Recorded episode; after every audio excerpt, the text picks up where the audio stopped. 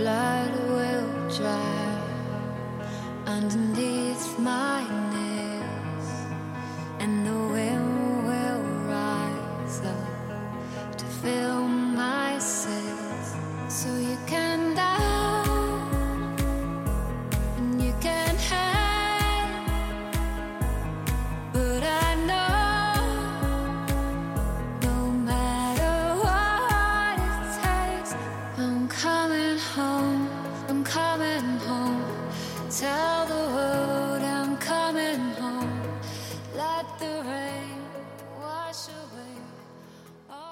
大家好，欢迎收听《回声海滩》，我是大明我是居里，我是葛大爷，啊。我们今天三个人很久没有凑在一起了，对吧？然后，嗯，呃，看题目啊，我们直接一点，好吧？切入正题，复盘二零二一年迟到一年的这个欧洲杯。呃，其实球本身呢，就是比较乏味，相对来说比较乏味。当时就是在比赛开打之前，我们也是，呃，响应了一下上一届的世界杯，应该是二零一八年的俄罗斯世界杯，对吧？哎，对，然后我们当时组了一个那个套娃一号，一号套娃一号的这个赛事基金，然后最后也是取得了，那当时收益率是多少来着？还记得吗？三倍。三倍。我们这次是什么？一倍呃，上次我我收了百分之五十收益的手续费，啊？这次没有啊，这次私募的，上次是公募的，啊。这次呢，呃，就比赛开始之前，我们跟居里一起商量了一下，意思呢就是说还是稍微稍微那个足彩一下，就是增加一下看球的乐趣嘛，不然我我我原话意思就是说这个球很难看得下去，对吧？最后呢，这个居里就说要么就多少，嗯，两千块对吧？呃，嗯，不要在这里报金额嘛，现哦，在。好好好，可以可以可以，总之暴露了我们的那个呃，暴露我们的贫穷，嗯。暴露了我们的贫穷，对。对吧？比比比比五百万少一点，嗯，对。总五之，百万少一点，总之是这样的，就是说，最终的这个结果呢，啊、就是第一，居里这次作为操盘人，他就没有收手续费了，对吧？嗯。然后呢，都我跟居里还有葛大爷，我们是就是一人一份，一人一份的这个形式参与了。最终的这个结果呢，差不多是百分之一百零九的这个收益率，对吧？然后，呃，这个收益是靠最后一场完成的。对，我说的没错吧？就是在最后决赛之前的话，其实整个基金还是处于一个亏损的这个状态。然后最后决赛严重亏损的状态。也没有很严重了，对吧？有亏损 亏损了一点的这个状态，但最后通过那个一把梭，呃，英格兰反打，哎，别墅靠海，别，哎，是是这样说吗？英格兰反买别？墅靠海啊？对，英格兰反买别墅靠海，就是坚定了这个策略跟信仰之后呢，确实一把梭哈了意大利，然后就是让整个的这个局面，对吧？嗯，大反转，好吧？所以我们今天录这期节目呢，主要还是因为最后一把梭哈梭赢了。啊，对，如果没有缩中的话呢，肯定是不可能有这期节目了，对吧？这个事情就就当没有发生过。当然，如果是赢了，那肯定还是可以拿出来讲一讲的，对吧？那我们就先从第一件事情开始，好吧？就是最后一把梭哈意大利的这个始末，就是怎么是考具体是怎么是考虑的，包括就是可能在在梭哈最后一把之前，我们当时的整个的这个呃情况是什么样子的？就是作为你投资人的心路历程，对吧？就作为这个他是基金经理，啊，基金经理啊，基基金基金经理，对，对作为操盘手的这个心路历程，对这个，我们作为这个管理这个财富的人嘛，对吧？首先要为客户的利益着想，对吧？所以说我们要严格控制好自己的回撤幅度，对吧？掌握好自己的交易纪律，对吧？我的交易纪律就是比较明显，就是呃，我是以剩下的场次的比赛除以我现在手上的资金，然后然后就是我能保我的下注的量是那个，就是能够保证，呃，我到最后一场之前，我还有至少一半的这个回撤幅度不超过百分之五十。这样的话，就是我们只要最后一场赢了，我们还是有希望，就是比如说保本的。嗯然后要不然的话，呃，其实我们做这个事情本身并不是纯粹为了，对吧，获得收益，嗯对吧？那呃，没有必要在这个这个最后一场这个比比赛结束之前，还需要大家在这个 往里面续钱，对吧？嗯这是没有必要的。所以说，呃制定好这个策略以后呢，就是那其实就是比较简单，因为只要做好了这个策略，遵守这个交易纪律以后，那你无论怎么玩，你到最后一场你还是会有有机会参与的。那只要有一把梭的机会。对，只要有这个参与的机会了，那整个这个过程，那就你基本上就处于一个就是啊、能够啊、满足自己这一方面的目的的一个程度了。那至于那种这个盈利的话，那是呃额外带来的。所以说呃，就是我们成年人，我们当然是不鼓励去啊坚决反对这个对吧？这种犯法的事情的啊，当但是。我们成年人做事情的话，很多时候它有多层次的目的。只要你跳出这个事情本身，来去达到一个更高境界的目的的话，你还是有机会立于不败之地的。我翻译一下啊，就是说这句这段话的意思是什么呢？就是说这次玩球的最终目的是，就是有机会在决赛缩一把。当然，就是说缩不缩得中，这是另外一回事情了，对吧？但好在就是说最终嗯赢了嘛，对吧？那最后最后最后一场球之前，我记得就是整个的我们的下注的这个时间点还是很靠后的。啊，那那那那是肯定，嗯啊，因为这个啊呃国内的话，大家都是会看竞彩嘛，那、嗯但实际上我们还是会参考一些机构的指数嗯啊。那这场球的话，在最开始的时候，那个呃澳门那边的指数它是开出的是，应该是呃哎总之，英格兰一路在升盘。对，英格兰呃一路在升盘，应该呃开呃开始的时候是平平盘嗯啊，然后直到开场前，然后那个英格兰继续一直在升盘，然后到了那个英格兰呃让平盘半球啊这样的程度。那从呃机构的角度来看的话，就是明显的是更看好英格兰，但是呃为什么我的玩球的这个策略是最后一把梭哈呢？就是因为凭我们多年看球的经验，那一届比赛看下来的时候，看下来以后呢，我们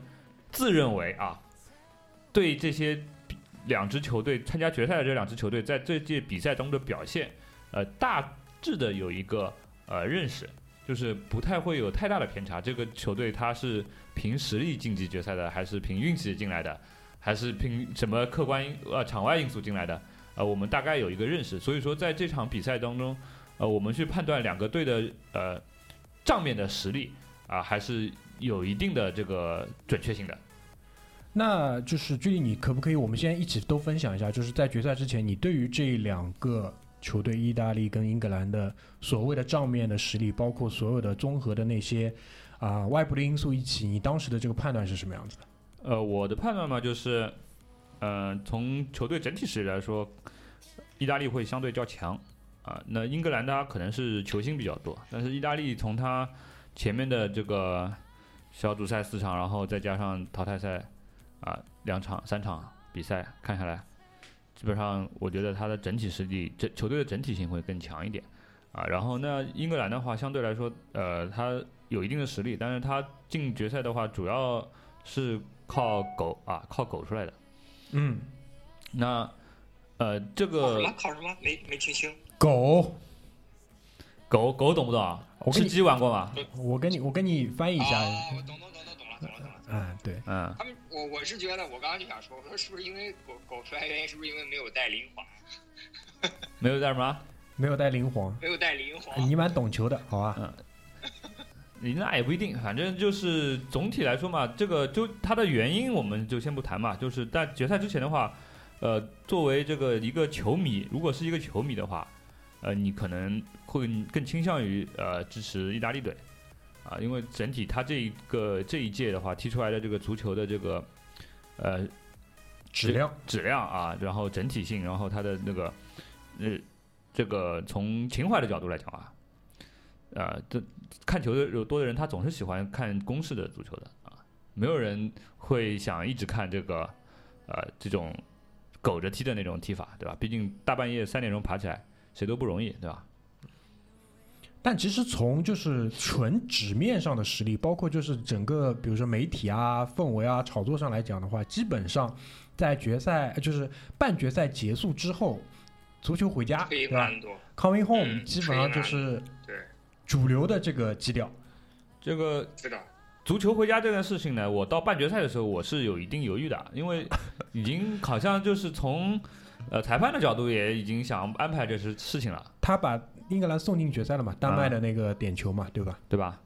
所以说这个是是有一定可能性的，但是呃，我们看球的话，在盘前呃开赛前会看看一些盘的情况，那就是你会从盘这个盘的情况了解到，就是大多数的人也都这么认为了。嗯这个这个事情呢，就有一定的呃呃问题。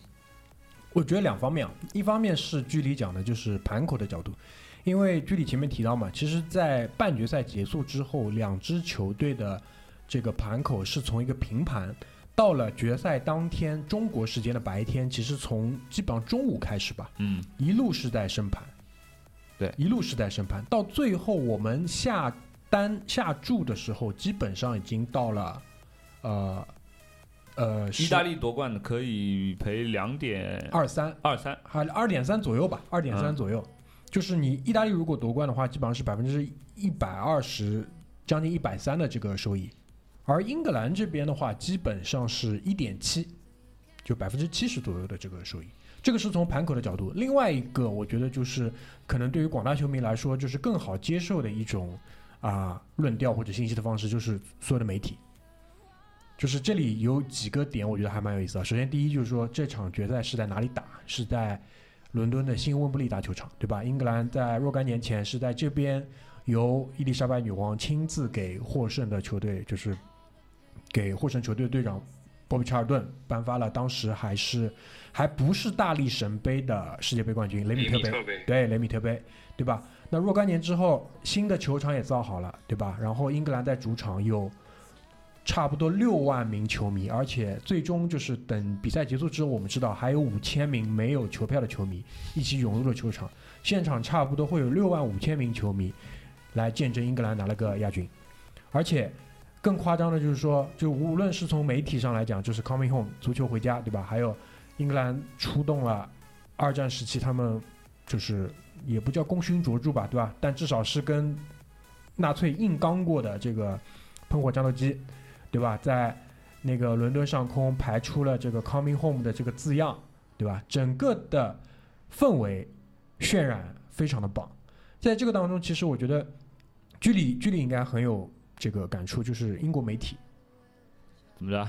啊，对吧我是新疆人吗？啊、不是英国媒体对吧？因为首先就是他们的这个社会形态下面的话，这个啊、强调就是媒体的市场化，啊，媒体市场化的背后的话，其实就会有就是完全是嗯，怎么说读者导向的这样的媒体，对吧？那些那些报纸就几经智能事去吹，包括就是你们看输球了之后，其实我们看到最多的新闻是什么？是谁不愿意上去踢那个点球的问题？对，对吧？就整个的这个渲染烘托，我觉得就是已经达到了一个无以累加的这个高度了。那当时就是可能我们应该是从那天的中午开始，我大概连续催了距离两遍，我说你这个晚上想的怎么样了，对吧？毕竟毕竟当时我们还是在一个亏本的状态，对吧亏损？的状态。啊，嗯，那这个我们在关键的比赛，一般我们去做这个决定的话，都是需要在临场前的，因为他比如说啊、那你对吧？呃，临场前如果有某个主力球员他突然拉稀、呃呃拉稀了，川稀了，川西的，对吧？呃，这个呃这些东西，它机构都会考虑进去的。所以说，它临场前的这个呃一些指数的变化，它是会更接近于就是这个球赛开打的时候的两个球球队的状态。如果你太提前的去呃呃说哈的话，那就有可能会被之之后的变化。那你其实就措手不及。其实你赌的不是这个九十分钟的比赛，你是包括了开赛前的一些那个变化。对对对。所以最终就是说，你当时在这个整个白天的这个怎么说心理活动是怎么样子的？这个基基本上没有太大悬念，就是肯定是意大利了。还是意大利的？因为 OK 我那个时候已经超脱了这个这个下注本身了嗯啊，对我们是为了足球而去那个，嗯，回归了足球本质。对嗯对对就是就是你对于我们这种呃人来说，对吧？呃，我们已经非常好的控制了风险，嗯，对吧？那其次的话，就是我们这个最终没有办法接受的一个事情，就是这个我们不喜欢的那一类呃足球获得了最终的冠军，嗯，对吗？那其实这个事情就已经很简单了，就是呃，坚持信仰。对坚持信仰没有没有必要去把这个钱就投向，对吧？英格兰这一边，嗯那这场比赛你看了吗？我看了，我看啊，我我看了加时赛和点球，我差不多是从比赛的三十分钟开始看的，就我我从下半场打开电视的时候就已经一比一了，啊，就是你是从那个意大利的角球进球之后，嗯，其实从整场比赛来讲啊，就上来这个开局，我觉得还是很厉害的，就是就是怎么、怎么说呢？就是开英格兰的开场，因为排了五个后卫嘛，两个边后卫，嗯呃，马奎尔加那个斯通斯加上呃，应该是那个曼城的那个边卫，就是以前热刺的那个边卫叫什么来着？呃，特里皮尔。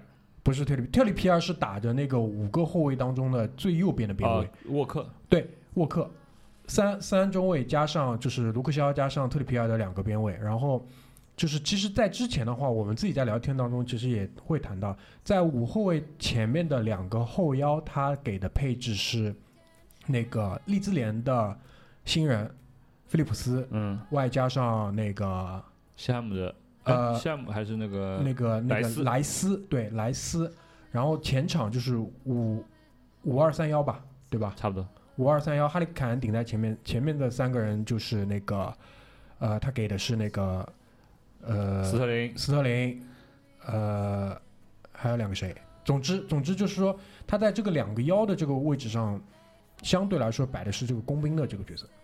啊，他这个一这一届比赛都是这两个人打后腰，对，然后他在被英呃被意大利扳平之后，他其实做的这个调整就是把那个呃五后卫拆成了四后卫，就打了一个类似于四三三或者四四二的这样的一个就是摆进攻的这个阵型。但问题是，他撤下去的这个后腰，他依然还是没有放，就是说中场可以去传输的人，而是说上了很多。英格兰这几年确实出了很多边路很强的这个七七号位跟十一号位的人。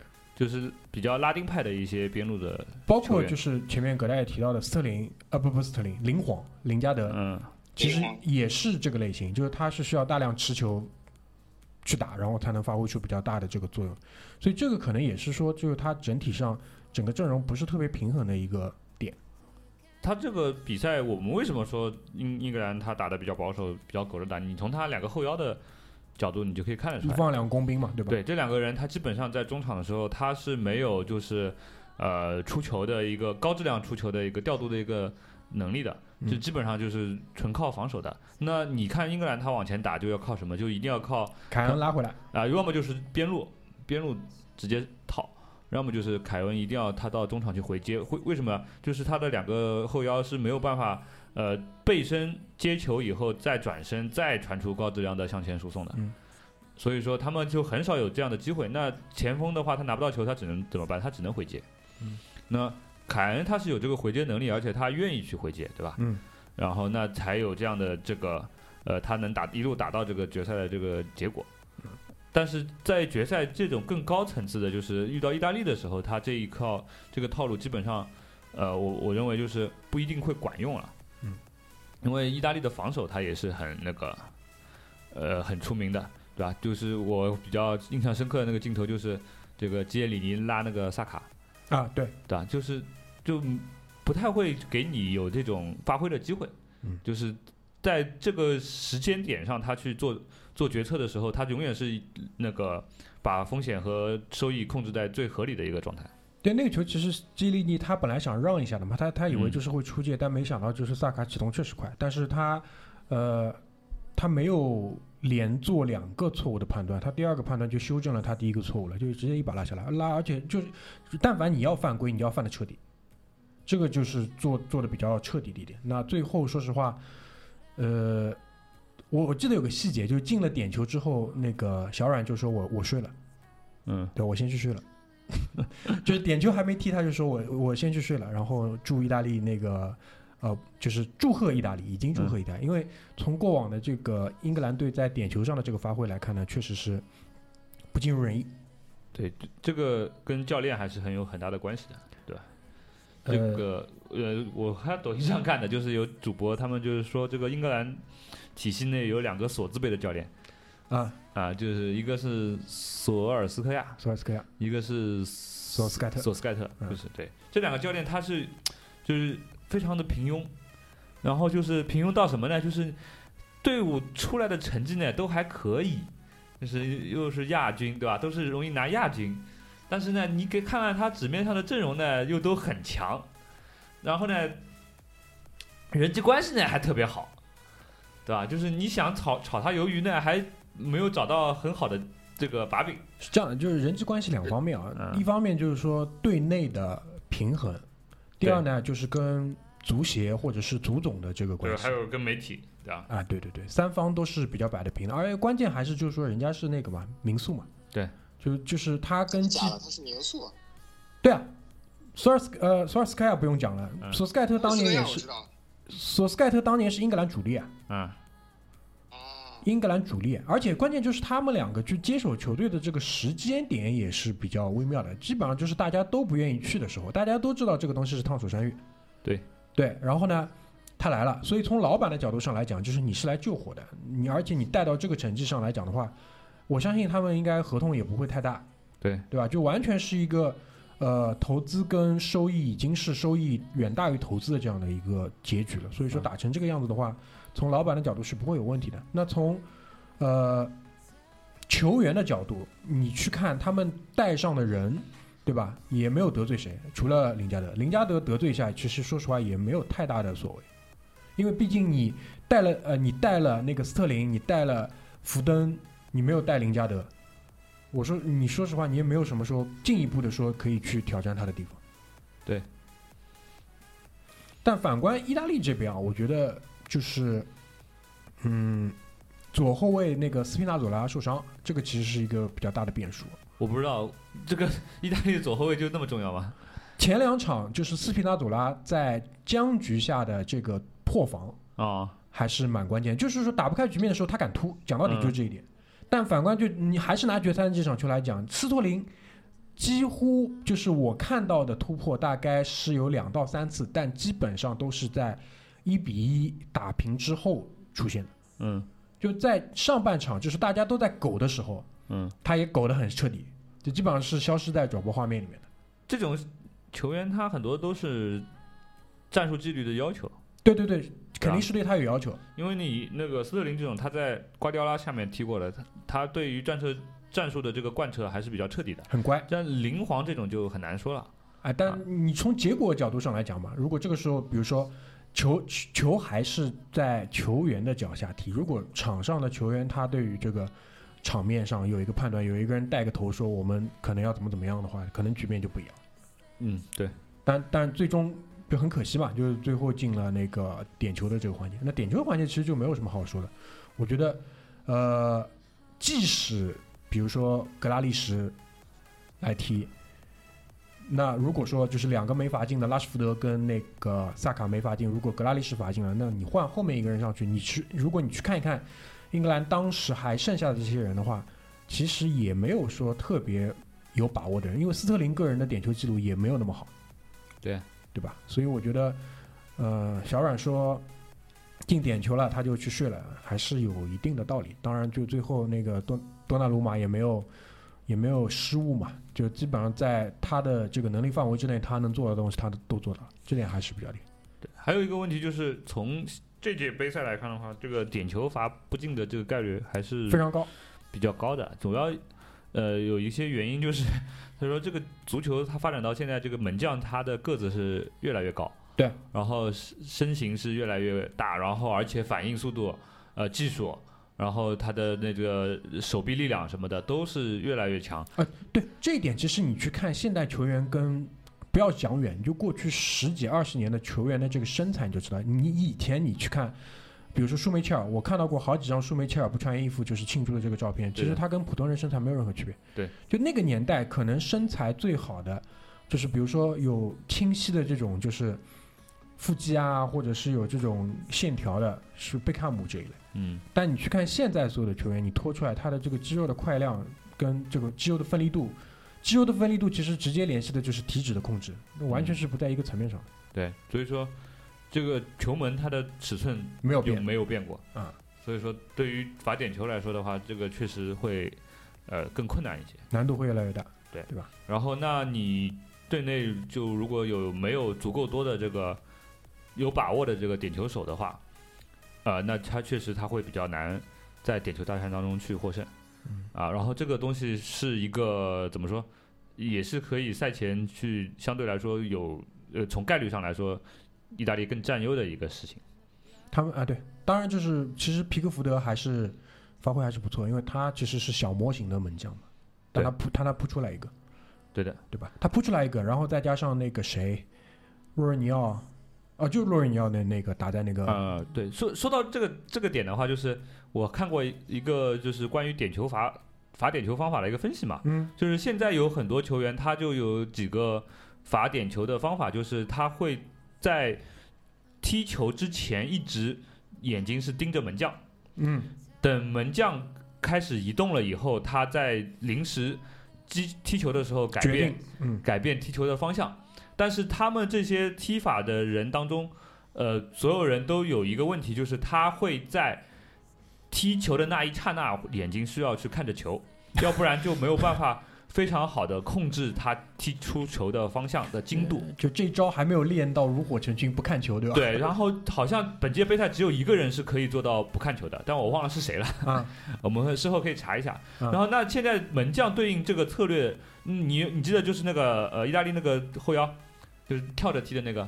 洛尔尼奥，阿瑞尔尼奥，还有那个布鲁诺费尔南德斯，嗯，他们有一段时间罚中命中率非常高，他们就是用这个踢法的。对对对，然后现在门将发明的克制这个踢法的，呃，一个方法就是在你看着我的时候，我乱动，就是我我有很多动的方向是假动作，一旦你视线离开我以后，你就不知道我真的往哪里动了。这一点就是在国际足联这个规则上是不是有更新啊？因为我记得以前的话是不允许提前移动以动，前对啊，以前不他允许提前动它可以移动，可以动，的话它只要的那个两个脚有一个不离开门线就可以了。呃对，这一点是跟，因为以前的话其实门将喜欢向前一步，对，包括还有一点更新就是关于门将接回传球，对。现在的话，基本上就是说，你脚先触球是可以用手去拿，就判断下来说，你对于这个球是有就绝对掌控的情况下，嗯，对吧？以前也是有啊、这个规则的一些改变，包括今年的话会有另外的更新，就是啊、那个越位吹罚，对吧？先等这次进攻完成之后。对啊。这一点我觉得，就我不知道你看没看新闻，就是今天有一条新闻，因为温格现在进入了整个国际足联的这个技术指导委员会，对吧？然后呃，有一期我记得谁啊，保罗不是说的嘛，就是有一些范加尔的一些建议啊，手抛球应该用脚开，对吧？然后取消那个换人的那个限制，然后球出界之后立刻停表，对吧？包括呃还有就是黄牌，如果吃到黄牌之后要离场多少分钟，其实很多东西都是更鼓励进攻。对，更鼓励进攻，就是这个还是居里前面提到那个观点嘛，就是是一个进攻的游戏，对吧？你还是要鼓励大家去多做进攻。怎么说？从更高的层面来讲的话，你一个嗯体育项目，你需需要让更多人喜欢，那你表这个场面的精彩程度，其实是你的这个体育项目的核心价值。你说到这一点啊，其实可以联系到另外一条今年的关于足球的新闻，就是那个欧超。啊啊，因为这背后其实我们也讨论嘛，有一个核心的一个点，就是说现在年轻人看不看足球的这个事情。那按照现在就是国际足联他们在做研究的这些呃做调整的这些方向，其实具体前面说是希望让整个比赛更精彩。那这个精彩程度能不能就是说再把就年轻人吸引回来？你觉得是跟足球的这个精彩程度有关，还是跟其他因素有关？呃，这个就未必，未必，未必。我觉得精彩不精彩，你先得九十分钟坚持下来。现在年轻人他是没有办法坚持下来这九十分钟的比赛。对对对，我就是这个意思。现在年轻人根本就坚持不了九十分钟。对，所以说嗯 NBA 为什么更火一点，在年轻人当中更流行一点嘛？因为它有五加球嘛，对吧？啊，就更适合我已经短视频分享。对我我已经大概有十几年的时间关注 NBA 的方式就是五加球了嘛，而且我觉得我没有 miss 掉任何有价值的信息。我跟你恰恰相反，就是恰恰一样也相反。就我关注足球的都是从那个精彩进球开始的，就是百事通有那种什么呃什么西甲世界、德甲世界那种，就是只看集锦。然后我我反而会篮球看整场。但是就是你说那个九十分钟是这样，就是你知道吗？篮球是是会就是就是停表那个问题，篮球是有停表的。篮球所有的技战，术我我这个我还是知道的啊，嗯这个我还是知道的。就是说，篮球有停表的话，就会就会就这个比赛的这个节奏感啊，就不是那种你你感觉到那种马拉松式的那种长长途的那种，尽管它不是马拉松，就是说它很快就会有一个阶段性的事件，然后这个事件会促成一系列的变化。但是在足球场上，我说实话，就是小组赛我看了好几场，至少得有十场，然后进了淘汰赛基本就没怎么看，就是因为一个时间也越来越晚，再一个就是他妈的实在是太长，实在是太长。还有就是什么？因为淘汰赛的话，大家的踢法都更有针对性，就也不会这么激进，就基本上就是能苟就肯定是苟的了。哎，这也是为居哥压意大利没有问题，就是因为我看意大利的集锦，我就发现我操，这不是他妈四年前那个意大利啊，不是啊，对，两年前那个意大利，我操，两年前世界杯上意大利踢的也很狗。这讲到讲到意大利啊，因为大家对于意大利的这个看法一直是就是防反专家嘛，这个其实我觉得跟整个意大利足球发展的这个路径还是有有关系。今天今天白天我们还看了一个视频在讲这个事情，就是当时也是整个意大利国内也遇到过一次比较大的这个空难嘛，就是造成它很大的这个人才断层，然后国家队层面基本上就是呃更务实的这个防反踢法，然后到了后面几届大赛的话，也一直是因为意大利其实拿过好几次亚军。巴乔点球没踢进，输给巴西的那个九零世界杯的亚军，两千年的欧锦赛，对吧？被特雷泽盖绝杀的亚军，然后最近的一次欧锦赛，我没记错的话，应该是呃零八年吧？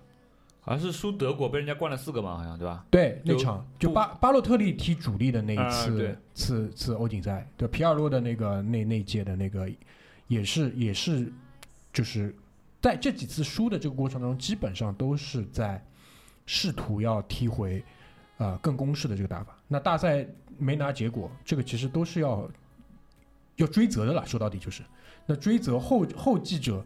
他用一个更保守的这个方式，这其实也是很好理解。所以说，我觉得这个曼奇尼还是还是厉害，还是有有一点东西的。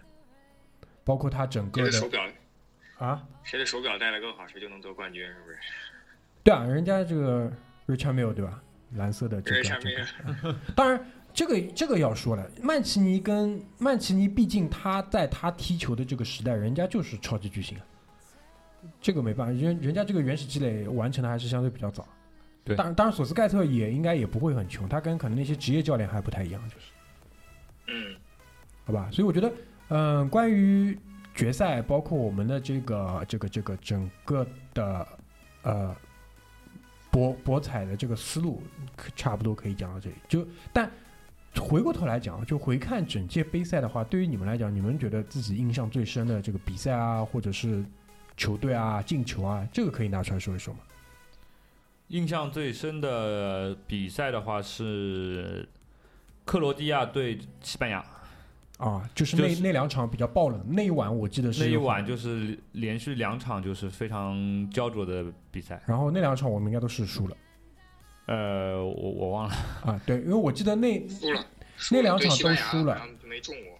对，然后呢，就是但就是距离你当时讲嘛，这一晚就是献给球迷的嘛，对吧？对的。嗯，这一场比赛的话，基本上呃呃，我们我本身是不看好西班牙嘛，嗯，因为这届西班牙队的话，呃，相对来说，他整个整体球员已经没有原来呃老一辈的那种技术能力了，但是他还是打的那个传传控的这个风格，嗯所以说他控制力是明显下降的。嗯然后还好，就后面几场波斯克斯回来了啊啊，对吧？呃，但是那场比赛的话，我是想去搏这个克罗地亚掀翻这个呃西班牙的这个冷门的，嗯，但是这个而且是克罗地亚是几乎已经做到了。对对对，就做到什么地步？就是落后两球，然后最后十分钟扳回来，拖进加时赛。到了加时赛，踢到什么程度？就是莫德里奇已经跑不动了，嗯就莫德里奇就站在那边不动了，嗯。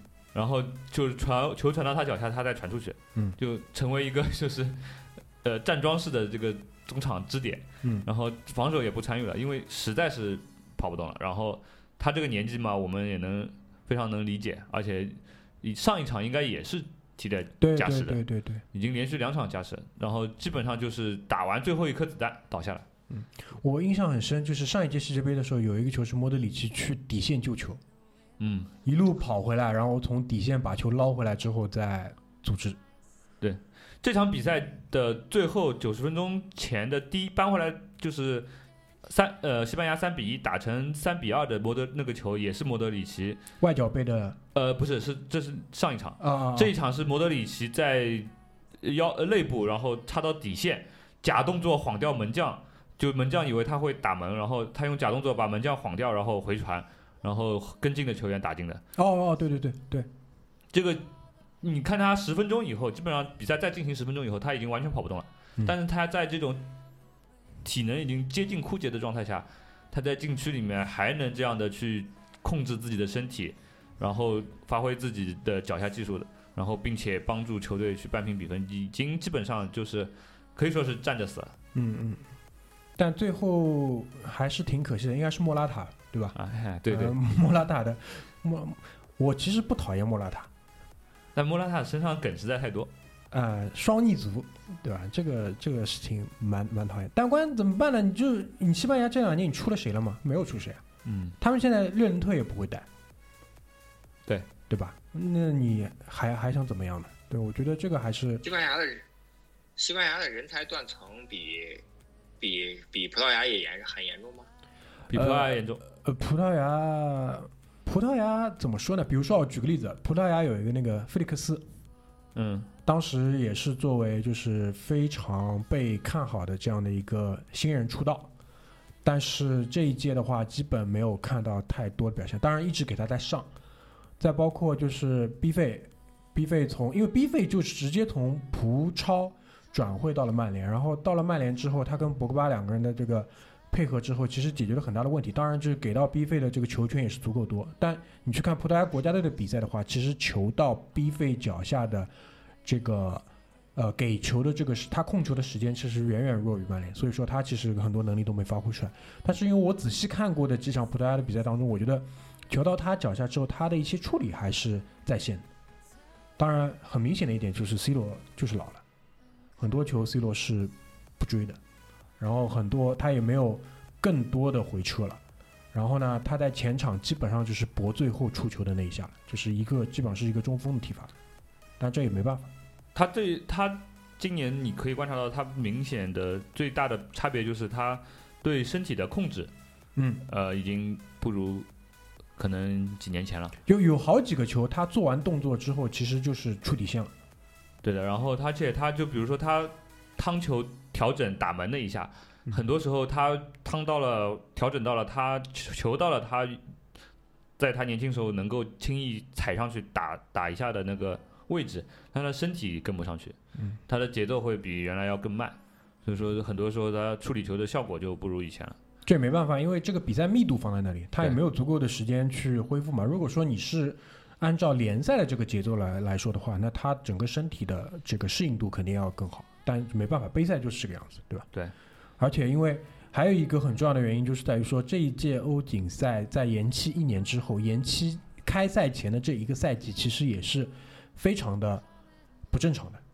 就大家休了很长一段时间之后，又在一个很短的时间内打了一个很高强度的联赛，然后再到欧锦赛的这个赛场上，所以其实这些因素对于老老老一辈的这些球员来讲，无论是 C 罗啊、莫德里奇啊，对吧？其实都不是很有利，所以这一点我觉得也是，啊、罗哥挺遗憾的一点吧。但不管怎么样，就是居然还拿了金那个射手金靴回家，这个对他数据数据刷爆，该是这应该是罗哥表现第二好的比赛吧？那除了那一次拿了冠军以外，拿了冠军，他最后决赛因为是受伤下场了嘛，还挺可惜的？挺可惜的。但我我就如果让你们来讲，就这一届，你们觉得整体上来讲最欣赏的球队是是是哪家呢？这肯定还是意大利啊。还是意大利？对。丹麦呢？你们觉得这个丹麦最后打到这个程度上，我是看了丹麦打乌克兰那一场，哦，四比零，哎，是丹麦打乌克兰？对，丹麦打过乌克兰，呃，是是淘汰赛阶段，丹麦打谁啊？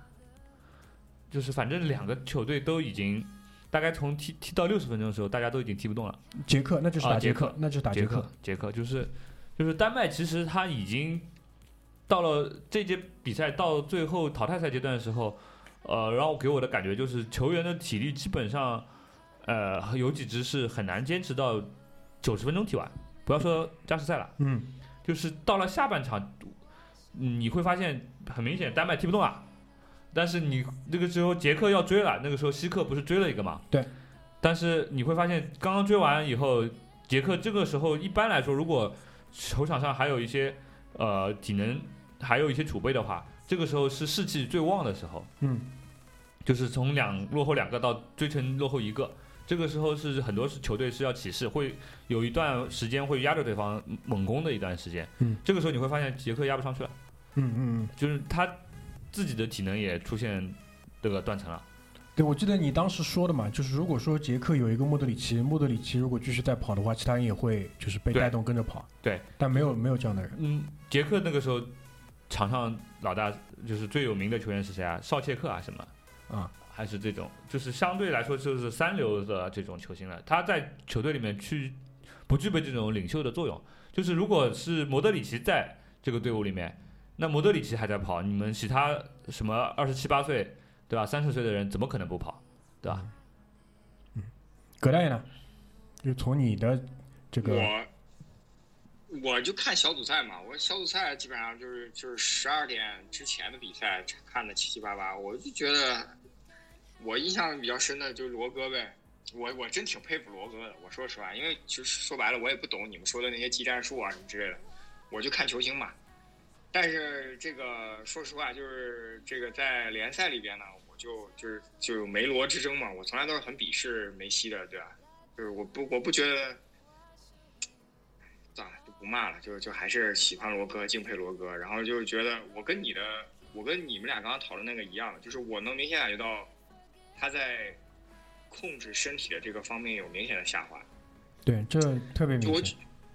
就是我印象特别深，就是他，就是有一个就以前就是以前有一张图片，就对比他和篮球队员的一些弹跳的那个图片，我相信你们俩应该有印象，对吧？就他径直起跳，然后冲着，然后有好几次葡萄牙就是给他制造一些冲顶或者是那个投球机会的话，最后都不是罗哥出球，都是更年轻的一些球员，就是可能跳的没有他高，但是。跑动啊，各个方面啊，包括摆脱能力啊，可能都比他好。我就觉得，哎呀，罗哥可能真的老了。明年因为还有一届大赛嘛，对吧？卡塔尔的这个世界杯，这个世界杯，对的。对，就是明年罗哥应该还能踢上，对吧？明年应该还能踢上。按照他的脾气，他肯定是要去参加的，因为他还有数据可以刷。对啊，他他刚刚平了那个阿里代伊的那个国家队进球记录嘛，而且他他还有更多的国家队场次出场啊，对吧？世界杯进球啊，这些都是他可以去刷的东西。但是就关于他的踢法的问题，就是如果说整支球队要走得更远，对吧？他的踢法，我估我估计是要要调整。这个其实葡萄牙队整个现在阵容还可以，对啊，就是有还是有很多一线一线球队大就是大厂里面混着的。对啊，虽然我不是很喜欢对，虽然我不是很喜欢 B 费对吧？嗯但是你想这个他那个席尔瓦、嗯碧玺对吧？嗯，在曼联、呃曼城也是主力，然后他的若塔也是那个今年利物浦刚买过去的，对对吧？都是当打之年。然后这帮子人呢，他他呃有没有这个战战役？就是这个嗯是我觉得比较疑问的，就是他有没有教练把他们就是磨合起来？想不想拿冠军？对，这个是比较有疑问的。就是像西班呃葡萄牙被淘汰这场比赛嘛，也很明显，这这些人他们一个发挥的比一个差。那若塔整届比赛就在浪费机会，嗯嗯嗯，这个是是吧这个是。法国队呢？法国队嘛还是老样子啊。他妈法国队，我就觉得他妈真的垃圾，妈一帮年轻人来这儿玩呢，我操！法国队嘛，不好好踢，我靠！尤其是他妈的黑人，我操！哎，你不要说啊，我看了就是法国队最后被淘汰的那场球，呃，博格巴那最后那个球没防是真的，但是在这个球之前，其实博格巴踢的就是还是还是在在线上的，因为他本来他这个人的踢法就不是说特别的要自己要刷数据或者怎么样，所以他做了很多的这种啊、呃转移啊、协防啊这些东西都我觉得都是到位的，但那个球他确实没追。然后呢，确实他那个那场比赛他也打进了一个球，嗯，对。而且那个那场比赛我我觉得是就是诞生了是在我看来就整个这一届大赛当中最漂亮的那个进球，就是姆巴佩给那个本泽马的那脚传球，本泽马做了一个类似于篮球运球的一样动作，用脚尖嗯。把球拍了一下抹过去，然后再打门。对，这个是我觉得就是这届比赛应该是最精彩的球。呃，我觉得是这样，就是他法国队和其实和比利时队有点像，哎，对，就是账面实力那个球星一个比一个厉害，对。对吧？然后呃，当然法国队更厉害，更年轻，对吧？对对对，呃，但是他们都有一个问题，就是内部团结问题。嗯，就是你法国队被淘汰了以后，开始出来了，就是什么格里兹曼和那个什么登贝莱，对吧？就是和谁谁谁关系不好，他们这些国家的这些国家队都是会有这个问题。是说那个瓦拉内，那个谁跟瓦拉内讲，博格巴呃帕瓦尔跟瓦拉内讲，博格巴不来协防我，然后对那个瓦拉内去跟博格巴讲，博格巴讲你有本事让他自己来跟我说对啊，啊，就类似这种故就类似这。种东西，他们这个法国队其实常年都会有这些问题，就队友之间他关系呢不是太好，不是太好。这就个很正常，法国人嘛就是这样。法国人对，以前嘛也是有什么瓦尔武安娜什么什么呃，吉鲁有瓦尔武安娜的裸照什么乱七八糟的，这种事情其实一直会有，它会影响这个球队的团结关键是什么？关键是人家世界杯拿过了，啊。对吧？就是已经拿过了之后，你没有这么大的这个，而。而且呢，就单对啊，看我这我就要单看那一场比赛来讲，也是也是确实狗，狗们也是确实狗对，对吧？没办法了。而且就是这这这几年吧，可能不说太远，就是近十年之内吧，他足球的发展已经到了另外一个层次了。就是可能很多观看球的老的球迷，他如果没有重新去理解足球的话，他可能没有办法跟上这个潮流的的一个想法。就是现在的话，足球是一个高度整体性的运动，它和篮球发展的趋势是完全不一样的。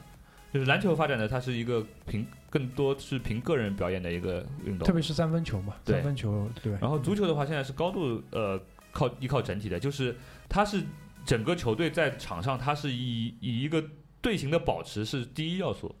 所以说，你现在看很多球员，他跑动距离，嗯基本上一万二都是一个顶级职业球员的基本。以前一万算多的，以前一万算多的，对。现在很多球员什么七八十分钟跑个一万四很正常。嗯，对这个对于球员的要求和他们整体的协调一致性，啊、是要求是非常非常高的。嗯嗯，这个的话，如果一个球队里面他的沟通，或者说他的球队呃人在作战的这个策略，就是怎么说，呃，怎么说，思想的一致性上面出了问题，呃，其实你光看这个账账面上的个人实力的话，你是看不出这个问题所在的。但是在场上的话，你就会觉得，哎，怎么就踢不出那样的感觉？所以说，呃，很多人他会归结于说啊假球什么嗯的什么的，或者说不想踢或者怎么样的。其实，呃，你说假嘛也假，他因为他某些人他的思想上面出了问题，嗯，对吧？但是不是他们所认为的那种假球。对，不是主观意愿，而以其实也是主观意愿，但就是说不是那种就不想好好踢。对，不是说我刻意的为了迎合盘口然后去输，这个是这个是不一样的，对对这个是不一样的。我我举个很简单的例子，我们因为很我和我和大明都踢球嘛，就是就是假设你是一个边后卫，当你的前腰拿球的时候，你比如说你去沿边路进行套边，那如果你套了三次边，前腰都不传给你，你第四次到底还要不要套？你第四次套还是不套？那肯定不套了呀。嗯，那肯定不套了，你这路进攻就废了。对。那作为前腰球员，当你的边路球员套边的时候，嗯，你是不是要传？嗯，对吧？你你哪怕觉得这个球我有更好的出球机会，你两次里面你至少传一次，要不然你这球你这一路的进攻就废了。嗯，就是这个东西其实呃不是一个简单的一个呃怎么说加减乘除的一个问题，其实是一个呃更考验人性的一个东西。当然，就是这个这个运动好玩，其实也就好玩在这里。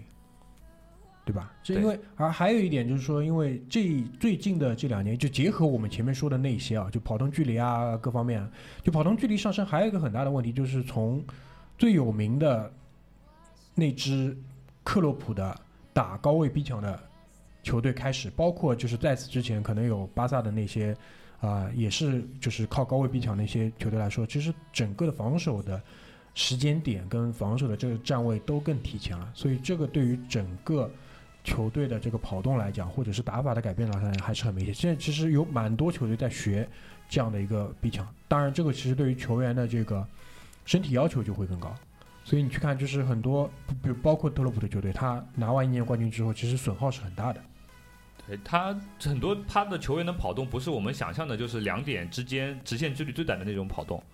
其实他很多时候他的呃这个跑动的路线是根据他实场上实际情况，呃去跑专门的一个路呃特定的路线，而不是一个呃两点之间的冲刺这样的简单的跑动。对对对，比如说跑这种什么跑鱼钩，然后跑那种什么呃扇形什么的这种很多路线，它都是需要精进专业的训练和这个教教练的一致性的调教，他才能在床上做出这样的这这种表现。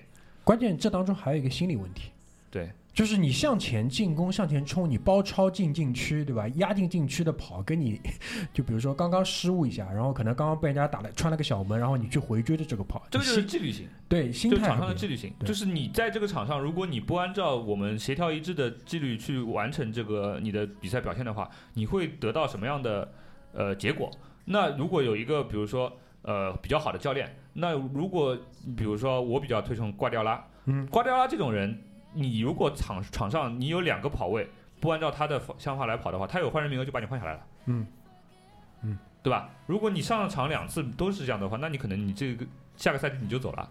嗯，对，所以说，如果但是你去看有一些教练，其实你去看世界杯的话，或者是欧洲杯的话，有很多国家队的教练，那就是一个怎么说，江湖骗子，就是啊大忽悠，就是你好我好大家好，然后足协对吧？呃，球迷，然后球员谁都不得罪，然后那种就有点像怎么说啊里皮这种，对吧？他对于战术的要求已经是很模糊了，就是你们上去，你们都是职业球员，你们会踢的，但是呢，我们要赢，就是这种感觉。所以说，就是国家队层面上其实很少有那种对于战术要求非常明确的那些呃教练，那剩下的就是这些球员他们自己互相之间思想是不是够一致，他们是不是互相能够去容错，对吧？那法国队和比利时队就明显就不是这样，法比利时队里面说什么说德语的和说什么说法语的说法语的都是妈的可能都是两派，嗯你这怎么踢对吧？嗯就这一届大赛开始之前，媒体还讲嘛，就是比利时在这个问题当中终于，呃，怎么说，终于解决了，就以那个那个那个阿扎尔跟像维尔通亨啊、维尔马伦啊，呃，还有那个谁阿尔德维尔德，因为你看长相都知道，就长得完全是不一样。对当中还还有卢卡库，对对吧？所以这个其实就等于是三支不同的力量在在当中去角力。那法国队的情况是一样的，高卢人。当然，现在这支法国队当中纯种的高卢人可能也不多。若里我不知道他算不算，帕瓦尔算不算，对吧？然后他有北非移民，本泽马，然后他还有殖民地的非洲的后裔，以博格巴、坎特，，殖民地非洲后裔，对吧？就也是三三股不同的力量，对吧？你这过这两过两年中国也差不多了，哎，我就想讲这个，对吧？嗯中国中国其实本来就因为我们也很快会面对这个问题，甜蜜的烦恼。我本来中国就大，北方球员跟南方球员，北方应该这样讲，北方球员跟中部地区的球员，跟真正所谓的南方，就以前的所谓南广南派，对南派的那些，对吧？不一样。现在就是在整个你规划的当中，因为我们现在比较多的规划是巴西那一路的，嗯，那过两年如果说这个整，因为巴西足球现在说实话就常年是保持在这个高水平的高位的，对吧？当然，万一有了一个新的一个国家，它的整个的这个这个这个这个怎么说，国家队的呃人才有很大溢出的话，那肯定也会成为我们规划的目标。这个队内帮派这个就更厉害了，对吧？其实包括话又再说回来，其实李铁跟索尔斯克亚跟索斯盖特所处的这个局面，跟他的这个身份背景极其相像。对对啊，极其相像对吧也是民宿在呃危难关头出来带队，对吧？然后现在目前是取得了一个相对来说还过得去的这个结果，但后面就看了，对吧？团结是铁，让范志毅带国家队好了嘛，让范志毅带国家队好了。你看哎 真的是这种这种就是中部球迷，对吧？对南、嗯南部南部那个南派足球的这个这个捧杀啊捧杀，对。但是人家范志毅也没去做这个事情，对吧？人家还是有有这个自知之明范志毅现在刷抖音还蛮开心的，啊，对。嗯 赚的不一定少。对，对啊，最后，嗯，有什么想要就是总结的吗？最后啊，就是大家看比赛的话，也不要迷信，有很多什么球星啊、什么国家队啊、什么这种层面的东西。我给大家介绍，如果你想图个乐子的话，你可以可以看一些集锦啊、回看的话，你可以关注两个球队，一个是俄罗斯队，然后一个是苏格兰队。啊，这两个球队，呃，在我看来是这本届比赛最差的两个球队。然后这个在场上很多表现的话，就是可以用业余来形容。这个就你能来就已经是胜利啊，啊对吧？但你相你相比之下，比如说我们之前公认的鱼腩，比如说北马其顿北马北马其顿，哎，你不要说，对你说哎可以，人家潘德夫还进球了，对，对吧？对。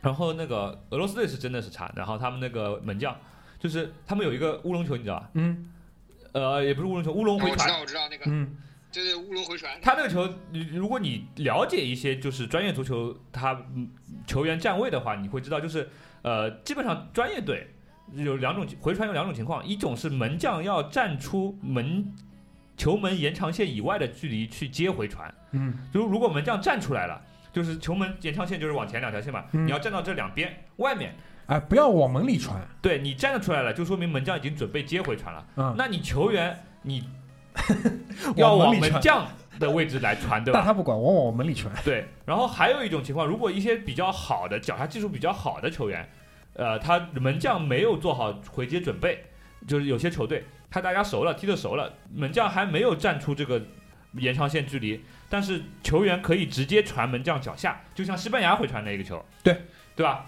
那西班牙那个球也有问题，就是你那个球没有必要回传，传没有必要传那么深，回传，对，没有必要他传他，其实还有很多其他选择。但俄罗斯是什么问题？就是门将已经准备回传了，但是传回传的球员不往门将脚下传，然后这个是属于就是非常业余的这个业余的操作，操作，嗯就是像俄罗斯这种水平的球队，如果我是教练，就我就会跟他们说不要回传，不要回传，像你们这种水平就乖乖的往前开大脚，啊，开大脚说不定还能赢，哎，回传自己就传进去了。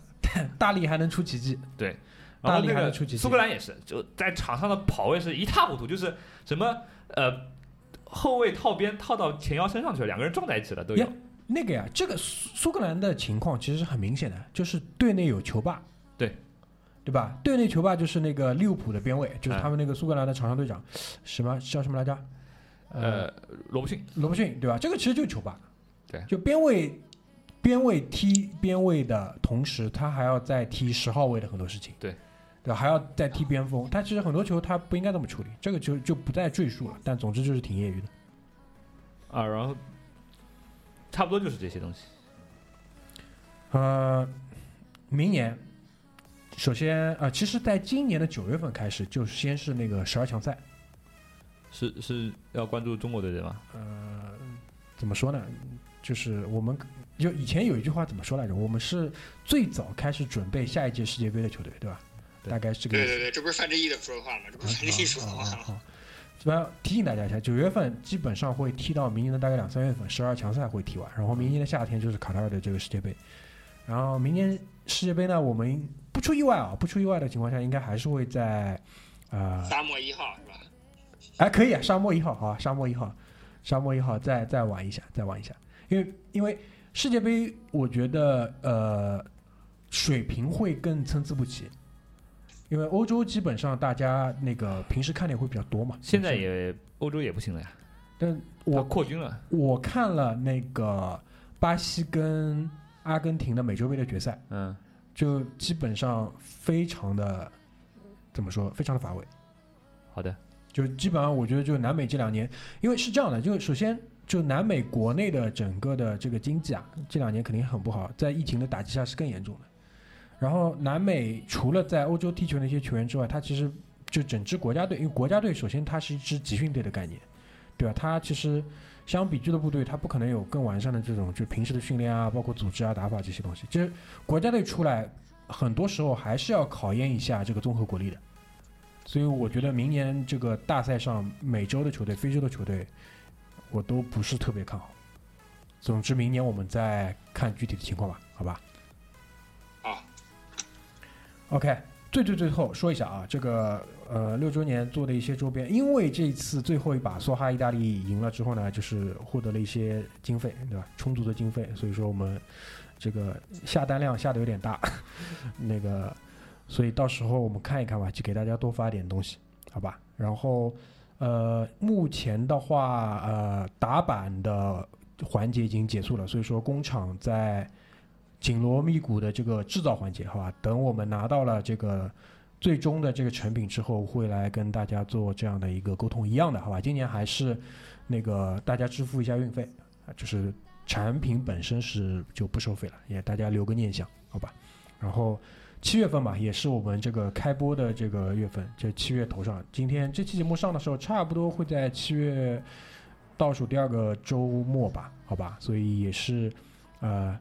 六六年的时间很快，对吧？就过去了。然后明年期待在明年的夏天，也就是差不多七周年的时候，我们还能再有机会，可能聊一聊卡塔尔的世界杯吧？好吧，这个就足球嘛，还是很有很有乐趣、很有聊头的一个东西，对吧？因为距离以前有一天我们踢球，有一个下午踢完了，然后在那个大学的操场旁边，距离不知道为什么就问了我跟小阮一个问题。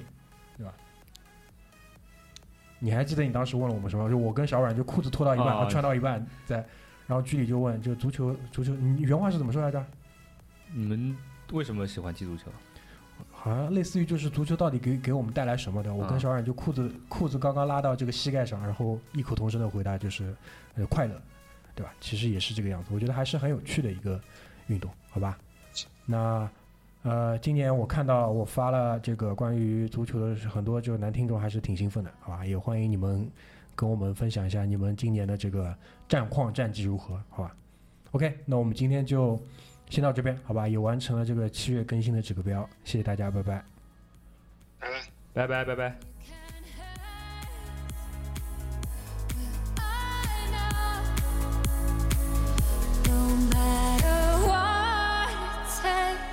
I'm coming home, I'm coming home. Tell the